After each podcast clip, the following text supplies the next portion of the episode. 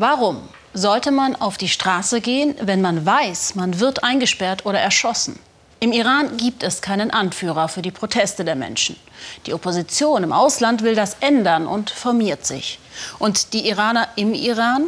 Sie haben Angst vor einem Regime-Change. Viele erzählen mir, dass sie einfach nur endlich in Freiheit leben wollen, das Leben genießen, wie wir in einer Demokratie. Ein Konzert in Freiheit zu genießen. Die Iraner hier in Frankfurt können es.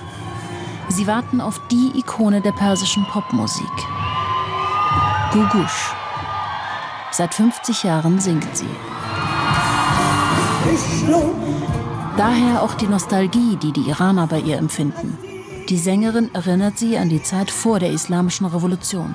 Viele haben den Wunsch, sie unter dem Himmel Irans zu hören, eines Tages. In der Islamischen Republik darf sie als Frau nicht singen. Ich hoffe, dass ich eines Tages im Iran ein Konzert geben kann. Ich bin doch eine Sängerin für die Iraner. Ich singe für sie. Es ergibt nur einen richtigen Sinn, wenn ich im Iran singen kann.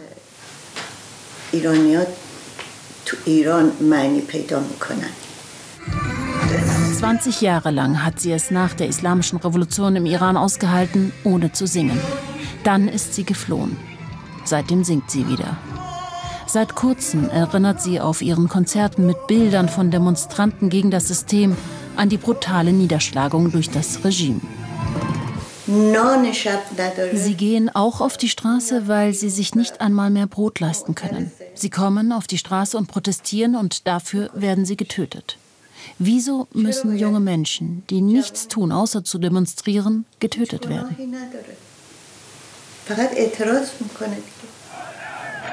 Im November werden bei Protesten im Iran laut Reuters 1500 Personen getötet. Tausende sind im Gefängnis.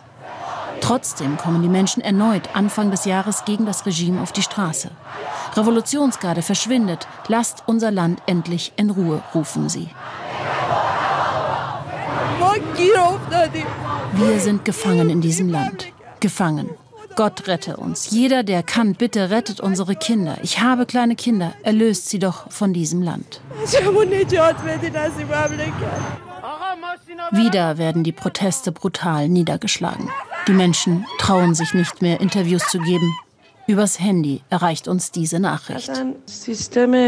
Das System des Geheimdienstes hier ist extrem gut. Sie schauen sich nach den Protesten die Fotos und Handyvideos an und identifizieren jeden Einzelnen, der dabei war, und verhaften ihn.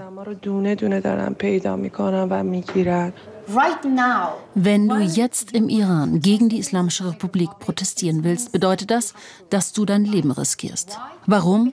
Weil du nicht sicher sein kannst, dass du überhaupt wieder nach Hause kommst. Du kannst nicht sicher sein, ob du nicht verletzt oder getötet wirst oder ins Gefängnis kommst. Oder einfach verschwindest. Für viele im Iran ist sie ein Sprachrohr. Masih Alinejad. Neben den mächtigsten der Welt wird auch sie zum Weltwirtschaftsforum in Davos eingeladen, spricht über die Unterdrückung der Menschen im Iran. Der iranische Außenminister sagte seine Teilnahme kurzfristig ab, es heißt, weil sie kommt. Massi bekommt tausende von Videos aus dem Iran zugeschickt und veröffentlicht sie. Die Abstände der Proteste gegen das Regime im Iran werden immer kürzer. Das System kommt in Bedrängnis, sagt sie. Wie kann der iranische Außenminister Zarif überhaupt noch auf der internationalen politischen Bühne den Leuten in die Augen schauen und die Hinrichtungen dementieren und dass sie Tausende von Menschen ins Gefängnis sperren? Für mich ist das jetzt der Wendepunkt. Sie sind schwach. Diese Schwäche will auch die iranische Opposition in Europa nutzen. Sie will die Gegner der Islamischen Republik im In- und Ausland verbinden, stark machen. Der Grünen-Abgeordnete Omid Nuripur hat den Rat zur Regulierung des Übergangs zu einem Treffen in den Deutschen Bundestag geladen. Alle Fraktionen bis auf die AfD sind anwesend. Der Plan des Rates?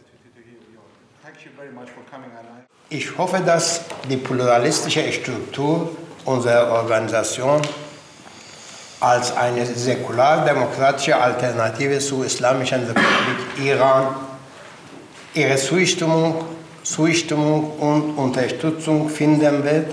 Für den stellvertretenden Generalsekretär des Rates kann ohne eine stabile Wirtschaft auch eine Diktatur nicht überleben.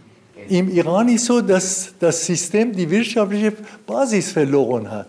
Die haben nicht mal das Budget, um ihre Staatsbeamten zu bezahlen. Die Lehrer, die Arbeiter, die Armeeangehörigen, die Revolutionswächter, die haben das Geld nicht mehr. Die können nichts in das Land investieren. Das ist dann die Hauptbasis. Das andere ist ja, dass immer mehr, wenn die Anhänger eines Systems sehen, dass das Ganze dabei ist, zusammenzufallen, machen den Gang in Richtung Opposition, um sich eine Zukunft zu kaufen. Für Omid Nuripur ist es an der Zeit, dass sich auch Europa zu seinen Werten bekennt. Trump hat Iran aufgefordert, nicht die eigenen Leute zu töten. Er hat recht damit. Auch wenn es nicht besonders glaubhaft ist, wenn er gleichzeitig die Iraner von der Einreise ins eigene Land wegsperrt. Aber ich wünschte mir, dass die Europäer solche Sätze sagen würden mit einer anderen Glaubwürdigkeit. Es kann nicht sein, dass wir versuchen, das Atomabkommen zu retten und deswegen laut schweigen zur massiven Verletzung von Menschenrechten im Iran. Die Europäer haben eine andere Glaubwürdigkeit, die sollten sie endlich nutzen. Das Treffen findet hinter verschlossenen Türen statt. Am Ende heißt es, die Gespräche seien nicht beendet, sie werden weitergehen. Ob es ihnen gelingen wird? Im Iran sind viele skeptisch, denn sie wissen, dass die Machthaber nicht freiwillig gehen werden.